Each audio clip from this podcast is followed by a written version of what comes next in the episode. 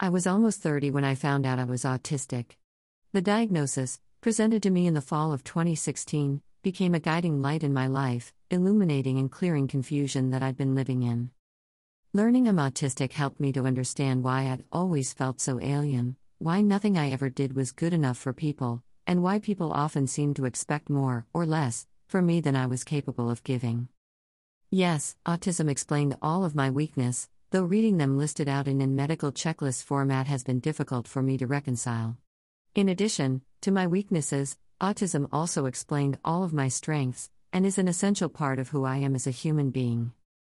My autistic brain explained a lifetime of being over and underestimated by those around me, the repeated misunderstandings, regular miscommunications, lost people, and the friendships I'd been unable to maintain. It explained the pain, social confusion, coercion, manipulation, and all the times I was unable to detect when people with ulterior motives were pretending to care about me or what I had to say. I now know that autism influences most things in my life who I socialize with, the types of relationships I have, how I process information, and my experience of the world around me. Autism is tied into my hobbies, passions, interests, communication style, and habits.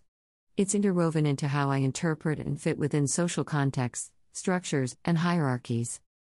That's why I say I am autistic, instead of that I am a person with autism, because, for me, with autism sounds minimal for something so integral to my being.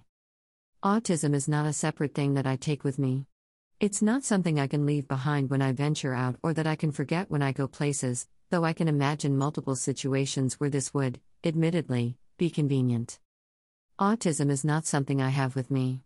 Autism is me. If I were not autistic, I would literally not be the same person. Believe it or not, I like the person I am, not despite being autistic, but because of my autistic mind. Read more for free on the new Neurodivergent Rebel Substack. Subscribe on Substack and have your posts delivered right to your inbox. I will be offering both free and paid subscriptions, so there will be something even for people who don't subscribe monetarily. Sign up by end of day on my birthday, tomorrow, March 29th, using my special discount link, and your subscription is 50% off for the first year as a thanks for being an early supporter. Link for B-Day special. https colon slash slash neurodivergentrebel.substack.com slash birthday. Sharing posts like this one are an amazing way you can support this blog that costs nothing but your time.